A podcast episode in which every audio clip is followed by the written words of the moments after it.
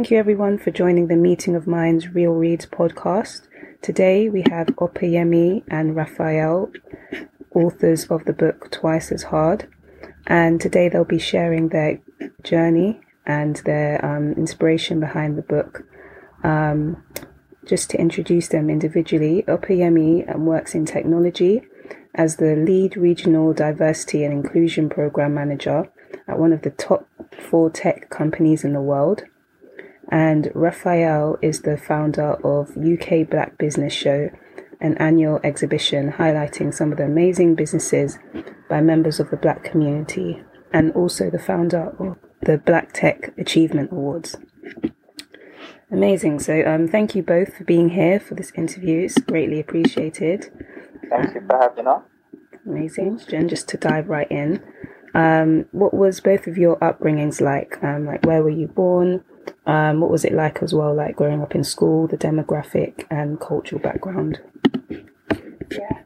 Yeah, so I'm happy to start. Um, so I was born born and raised in London, um, South London, mm-hmm. and in primary school, you know, my, my upbringing is I, I grew up with my parents and my two sisters. Um, I went to primary school, which honestly was quite diverse. Mm-hmm. Um, there was definitely probably more white teachers and staff. So mm-hmm. there wasn't anyone in terms of a leadership level um, that represented the community. Mm-hmm. Um, but I would say that I had a relatively happy childhood. Um, I do recall one stage in primary school having a black head teacher, and I would say that was the first time where I felt like someone was almost looking out for me. Mm. Um, and, and she was definitely someone who was influential at primary school age. But aside from her, in terms of teachers um, in primary school, definitely quite white um, in that regard. Um, and then moved on to secondary school and then college, where I guess I really started to focus on my education and start thinking about, you know, what I wanted to do or what I wanted to be back then I was quite interested in business and politics, so I did go on to study um, business and politics at uni. That is a really a quick kind of summary. yeah. Thanks for sharing that. Um, and Raphael? Yes. Um, so mine was probably a bit different to PME. So uh, in, in my primary school, I grew up in Surrey Quays, mm-hmm. South London, uh, but not too far from Deptford, uh, and kind of really in the middle of like Bermondsey. Um, so I went to primary school in, in Bermondsey area, and I was one of four black boys in the class of 30 um, when I was growing up in primary school. And there was one um, other black girl in my class. Um, so really kind of growing up, um, I grew up in kind of predominantly white spaces. Mm-hmm. Um, Bermondsey was a very racist area. Um, so childhood mm. memories of you know actually being chased by like oh big men with, with dogs and it was just mm. you know a really kind of crazy time. Um, mm. However, I can't say that I suffered racism in my primary school. Um, I, I, really enjoyed it, but it's only looking back at it now that you're like, wow, I was really yeah. one of four in a class of thirty. Um, no, I had no black black teachers in my primary school. Um, I think going to secondary school was it got a bit better. Um, it's, it's, a bit more kind of um, not really diverse. It's probably now one of seven in in a in a whole year, um, which is probably even worse. Um, but we had kind of black black girls in our in, in our class as well, and. And again, uh, I went to school, St Michael's School in Bermondsey. So I remember days actually I had to not go to school because we was told there was an NF march going straight mm. through the area of Bermondsey, so the black kids wouldn't come to school on that day. Um, so mm. it's a very kind of definitely kind of growing up in that racist environment. Then I went to college, which is actually more predominantly black SFX. Um, so it's a real kind of change. And then university, I went to Hertfordshire, which is a lot of black people as well. Um, and then really my career just kind of was just taken this interesting turn. So yeah. started off in sales, working in events, you know, then creating the UK Black Business Show just to bring black professionals and entrepreneurs together. Um, and then, yeah, here I am today with PME. We've got the book twice as hard, kind of aligned with both our careers, really. Yeah. Oh, wow. Yeah, both of you sound like you've had different but definitely insightful experiences in terms of like diversity and growing up. Um, like the Black British experience. Um, for the next question as well, you've kind of touched on it um, a bit, Raphael. I was going to ask about um, what was it like, like transitioning from education into the working world and um, kind of like seeing representation in those spaces. Um, did it change at all? Yeah, I think it was. Uh, I think it was a huge, huge difference. Um, so it, it kind of brought me back to so after now coming back into predominantly getting into predominantly black spaces. So my college, there was lots of black people, uni, lots of black people. Then you mm-hmm. go into the working world, and then the working world essentially is, uh, is you know, it's a white world. So you mm-hmm. now you're coming to teams, and then you're like the only black person in the team, um, mm-hmm. and suddenly you have to. It, it, comes with all the added pressures of you know challenging those stereotypes. Um, Opeyemi talks about you know when they almost kind of dispelling the brand that they create for you already as a black person um, when you're when you're coming to into these spaces, and of course you know the imposter syndrome, etc. Um, so it's a real kind of interesting change um, to, to, to go into from the education into the work world, um, which is I know it was very different for Opeyemi. Yeah, I think for me, um, what you find is when you're at uni, you have a choice in terms of who you surround yourself with mm-hmm. to a great extent. You can pick your friends, you can pick who you hang out with, you can pick who you spend the majority of your time with. But making that transition into the working world is that wake up call that actually you don't have much of a choice who you work with because you're put in a team, right? Um, and so for me, that transition into the working world was one where I really had to be intentional about how I was seen, about how I was received. Mm-hmm. Um, and as a, one of the few black women um, coming onto the graduate program, straight away you knew, like, I knew I stood out. But the, the, the, kind of concern I had in my mind, or the, or the thought I had in my mind is, I know I stand out, so how do I make sure that I stand out for all the right reasons? Um, and so a lot of what we face as black women, and even as black professionals, is that feeling or that need to code switch. And I remember like being at work once and I was on the phone to one of my friends and then a colleague came up to me um, and I responded to my colleague and then when my colleague walked away and I continued the conversation I was having with my friend, she was like, Pops, the way you switched up your voice. Mm-hmm.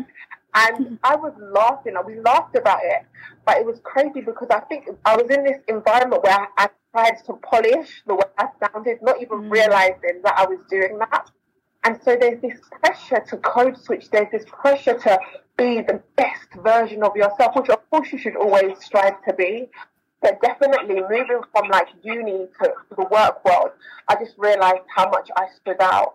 Um, and I realized how intentional I had to be um, with, with my brand. And in, in Twice as Hard, you know, that is something we focus on um, in Raph's chapter, navigating white spaces. How do we deal with these microaggressions? How do we deal with the stereotypes? You know, how, how does it make you feel the fact that you have to change your behavior or you have to think about your hair and, and things like that? So I think those are just some of the few things that came came to me um, in my personal experience transitioning into that working world. Yeah. Oh wow. Yeah. Yeah, definitely can relate um, to the code switching in um, different mm-hmm. environments. Um, something that I think a lot of Black people can relate to. So going into the book a bit more, and when and how did you come up with the concept of Twice as Hard? Yes, um, we, we actually started discussing the book in December 2019. December 2019. So I have um, a, an agent who does my speaker bookings. We're just kind of speaking about kind of different ideas. Uh, I definitely I wanted to write a book. Um, didn't quite know you know, what it would be about yet. Um, mm-hmm. An idea of like a motivational book, just quotes of all the black entrepreneurs um, that, that I had in my network. Um, and then we're just going back and forth. I was speaking with um, Opeyemi um, and, and just talking about kind of our experiences in the working world, talking about how it is, you know, twice as hard. Um, and actually, we were just, you know, coming from different points of view, we were just thinking, you know, Opeyemi as a black woman, she goes mm-hmm. through a different experience as um, to me as a black man. Mm-hmm. Um, and also, I had, you know, ex- experience in the entrepreneurial kind of world. Opeyemi had some great experience in the, in the corporate world as, you know, a, diversity and inclusion mm-hmm. leader in, in that space. and we just thought it would, wouldn't be amazing to, you know, us to put a book together, yeah. um, to use our experience and almost, you know, create something that something that we needed when we was growing up. Um, mm. You know, a, a, guide for professionals and entrepreneurs to be able to navigate white spaces, to be able to um, learn the, the, the, best skills on networking, personal branding, mentorship. Um, and then, yeah, we, we, you know, our agent sent it over. Um, we, had a few um, publishers interested. Um, and then, then we, you know, agreed to go with, you know, DK. Um, so it was, uh, it was, well actually before a lot of kind of the Black Lives Matter movement. Um, and then we, yeah, we just got into the process of writing it and speaking to, you know, 40 leading entrepreneurs from the UK and US. Yeah, that's amazing as well. Um, you've got some really valuable um, collaborations as well um, with Ray J to Charlene White. Um, why was it important for you to reach out to um, these type of people in these different industries um, for this book? You know, when it came to the contributors, Raph and I like really sat down and we brainstormed. We thought, who do we want to speak to? And of mm-hmm. course, the list was endless. There are so many incredible black entrepreneurs and professionals out there killing it. Mm-hmm. But what we really wanted to do was focus on a range of industries. When you think about the black community, people often see us succeed in industries like sport or entertainment. But the reality is, we are, you know, doing great in a range of industries. So we targeted people from the business sector, we targeted people who are comedians, we targeted people who are in the tech industry, people who are in the entertainment industry. For us, it was really important to show that breadth and that depth of experience and knowledge that exists across our community. So, like we mentioned, we have people like Ray J, we have um, Matthew Knowles, we have Munya Chawawa, Inua Ellams, Shelly Archambault, the, the list goes on. Um, and what we really wanted to do was get those that range of experiences so that we could really share that knowledge, we could share that insight coupled with our own experiences. Um, and so for us, speaking to the contributors was so, like was such a valuable experience because we're speaking to people who some people have been in this game for like 60 years for 50 years they've been, you know, killing it. And others are new, are new to the scene. Maybe they've been in the industry for five, six years. But the fact is, all these journeys um, have been impactful. And so there were lessons that we could take and share with, with our students. Um, so yeah, that was, that was important for us. Amazing. Yeah, that's really good. Um, definitely having different insights from different industries. Um, and in terms of the format of the book, can you give an insight into how it looks like? Like, is it like a Q&A format? Um, or is it kind of stories weaved into the book? Yes, so it's definitely stories weaved into the book. Mm-hmm. Um, for us, it was almost it's like a seamless conversation where we, mm. as we talk and as we, as Raph and I, you know, write our thoughts, we weave in the thoughts of our contributors. Yeah, yeah, yeah. That's, yeah. Yes, um, so so pretty much, you know, us telling our story, insight from us, but also getting that key um, kind of knowledge, um, mm-hmm. those key gems from, from, from, some of these amazing um, entrepreneurs and professionals to kind of coincide with our, our, our story as well. Um, because, you know, essentially, these are some of the best people in business. Um, yeah. and, and, you know, as, as we was writing it, we, we were learning mm-hmm. from, from from what they were what, what they were saying. Um, so yeah, I think pretty much how mm-hmm. structure of the book is. Great. Wow. Yeah, it's been really insightful getting to know a bit more about both of your backgrounds and your inspiration behind the book. Is there anything else you'd like to add? Yeah, I would just say that Twice Hard is there for everyone. I think it's really easy when you have a book that focuses on the black community for people outside of the community to feel like this isn't for me. But for us, there was the mission of this book was twofold. So in a way, the black community, this book is there to empower and to remind them that you can do this. Us, for them, it's a toolkit, you know, on how to, you know, navigate these white spaces, how to continue to shine the black professional entrepreneur. But for anyone outside of the black community, anyone learning or looking to learn and understand our experience this book is there to educate and to inform. Um, and so for us, we would say to anyone who is wondering, is this book for me? Shall I pick this book up?